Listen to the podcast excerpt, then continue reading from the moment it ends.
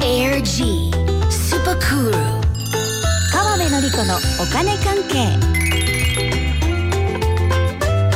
この時間はお金についていろいろな話題を教えていただきますファイナンシャルプランナーで社会保険労務士の川辺典子さんですよろしくお願いしますはい、よろしくお願いします。先週は今世界で起こっているお金についてのお話でしたが今日どんなお話ですかはい、まあ今日もね、その世界のお金を受けてなんですけれども、うんまあでも別に世界じゃなくてもいろいろ通じる話でね、あの国債のお話をね、いろいろとします。おお国際うん、国債ってあのインターナショナル国際的なの国債じゃな いですよ。そっちじゃなくでて大丈夫ね。国の債券です。うんねえ、うんああ、うん、うん、でも今日って世界のお金のお話ですよねそうそう、あの、そうです よ。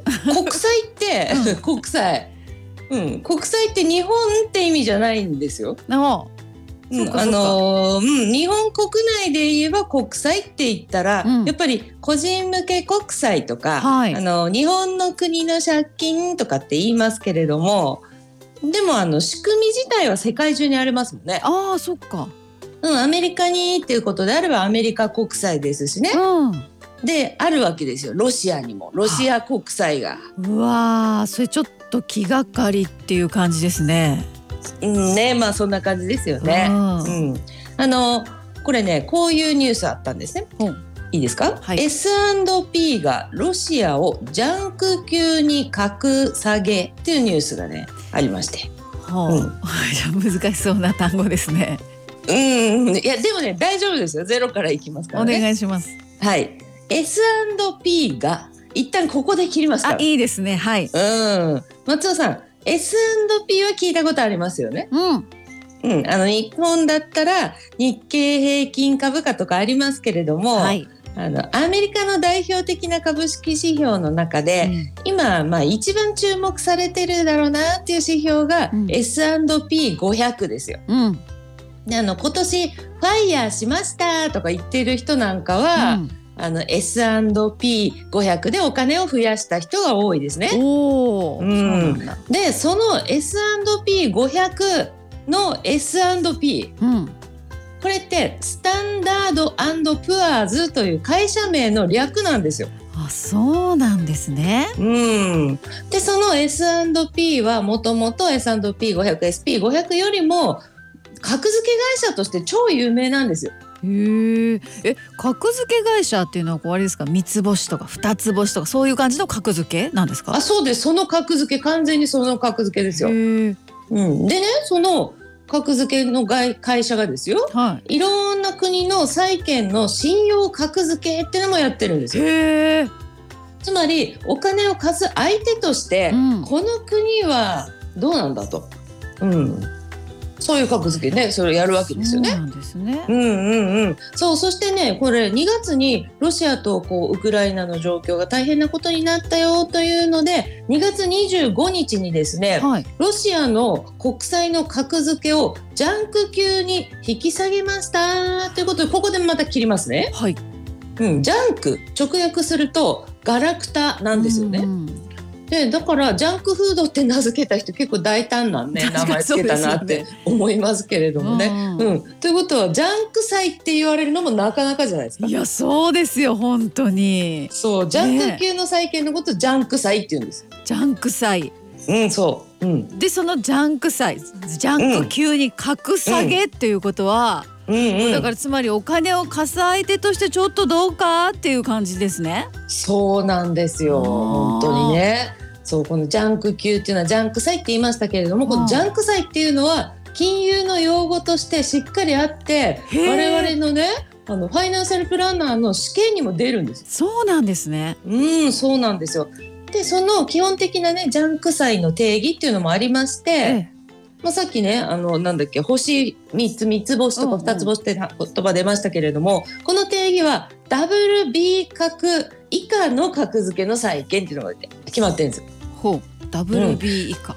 そう、ダブル B 以下ね。うんあの、トリプル A とかあるじゃないですか。ああーはいはいあはいれはい。で B2 つ、ダブル B 以下はいってはいはい。こあとあでなするねほ。どね。はういん、そうそうそうそうそう。でこれはもうね貸したら帰ってこないかもの可能性がありますよと。はうん、だだけどその分利回りはなかなかかなり高いですよってことです。ええ利回りは高いんですかお金が返せないかもしれないくらい厳しいんですよね、うんうんそうそうそう。はいいやでもね、はい松尾さんそれってはい利回りくらいめちゃめちゃ高くないと誰も貸さないじゃないですか。あそうかそうだからこう貸す側は利回りはめちゃめちゃ高いけれど心配なところに貸すかどうかっていうのをこれを検討するんです。なるほど、じゃあうジャンク債っていうのは心配だけど利回りは高いよっていうことですねん、そうそうそう。うんで今回ロシアがジャンク債のような格付けに下げられてしまいましたということになるわけですね。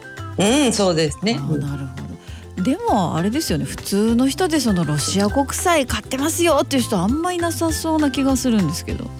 うん、まあね、そうですね。うん確かにね、あんまりいないと思いますうね。ん、だけどね、そ,、うん、その考えはちょっと待ったなんですよね。ほううん、あの松尾さんはね、もちろんロシア国債持ってないと思いますし、してないうん、私も持ってないんですけどね。うんだけど、はいあの日本の国として持ってますから。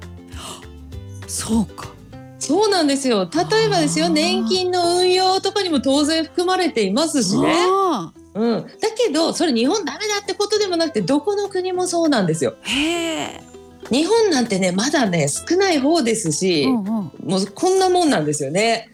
だからねとにかく今はね世界中の経済も全部つながっているのでどこかの国もう特に大きな国の経済が大変なことになったら、んもうね影響っていうのはあるんです昨日の株価ももうねすごかったですしね。なんかそうらしいですね。今そうなんですここ株持ってる人もう気が気じゃないわけでしょ。うん、もうね、うんとにかくつながってるんです。影響はね、あるので、うんロシア国債持ってないから関係ないということにもならないんですよね。そうかそういうことか関係なうい、ん人はもういないよっていうことですよね。そうですみんなつながってますからっていうことですね。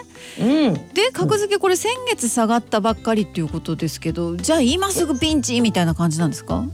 うん、松尾さん、あの、これね、はい。あの、2月後半に格付け下がったっていうニュースでね、うん最近のそれ系のニュースはもうこんな感じになってるんですよ。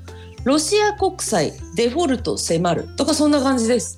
デフォルまトたしちょまっいとそうそうそうそう難しい言葉出てきましたけれどもこのデフォルト、うんこれは債務不履行のことでああ債務っていうのはお金を返すっていう任務ですねうんでそれを不履行っていうのは履行できないって意味じゃないですかだはから迫るっていうのはちょっと借金返す任務を履行できないかもっていう意味になりますよねあ。それがちょっと近づいてるよってことですね。そうそうそう今月16日からもうその大きな支払い期限が相次ぐ予定ということでねうーんこれね世界各国もお金が返ってこないのは本当に本当に困るんですうよ、んうん。でもはい今ねそっちにこうお金回すってことよりもやっぱりこれは経済制裁を強める方が大事だろうっていうことでそっちにしたわけですよね、はうん、経済制裁っていうのは前回い。話しましたようんうねん、そうですね。うんうんとい前回うこ経と済制裁強めるっていう話ありましたけれども、そっか、うんだからもう世界はとにかくつながってるからこちら側にもいろんな影響があるんですよっていうことですね。